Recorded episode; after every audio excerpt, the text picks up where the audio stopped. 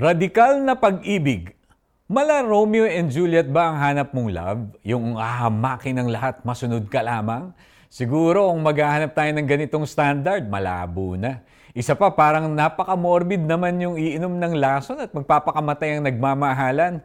Pero kidding aside, merong radikal na pag-ibig na kayang magsakripiso ng sariling buhay para sa minamahal.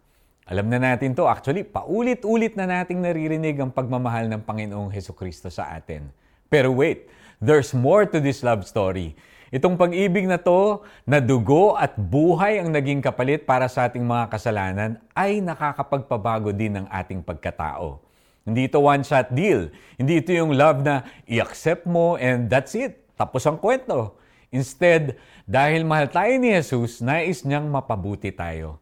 This love changes our minds, hearts, and behavior. Kung dati, mainitin ang ulo natin at magagalitin.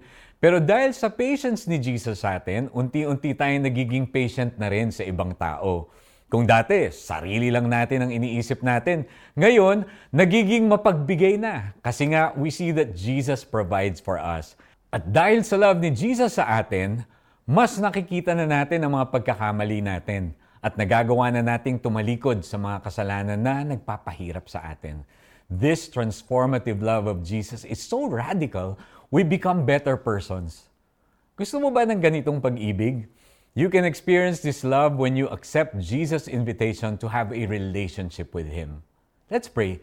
Jesus, salamat sa pagmamahal mo. Kay tagal ko nang hinahanap ang pag-ibig na ganito. Salamat dahil mula sa araw na to, tapos na ang paghahanap ko ng maling pag-ibig. Tinatanggap kita sa buhay ko. Baguhin mo ako habang sinasaliksik ko ang mga aral na makakapagpabuti para sa buhay ko.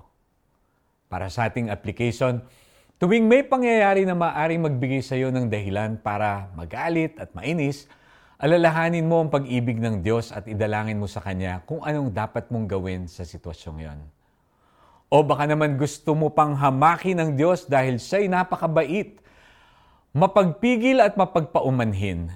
Hindi mo ba alam na napakabuti ng Diyos kaya binibigyan kanya ng pagkakataong magsisi at tumalikod sa kasalanan? Mga taga Roma 2.4 This is Iko Gonzalez reminding every one of us that Jesus loves us no matter what.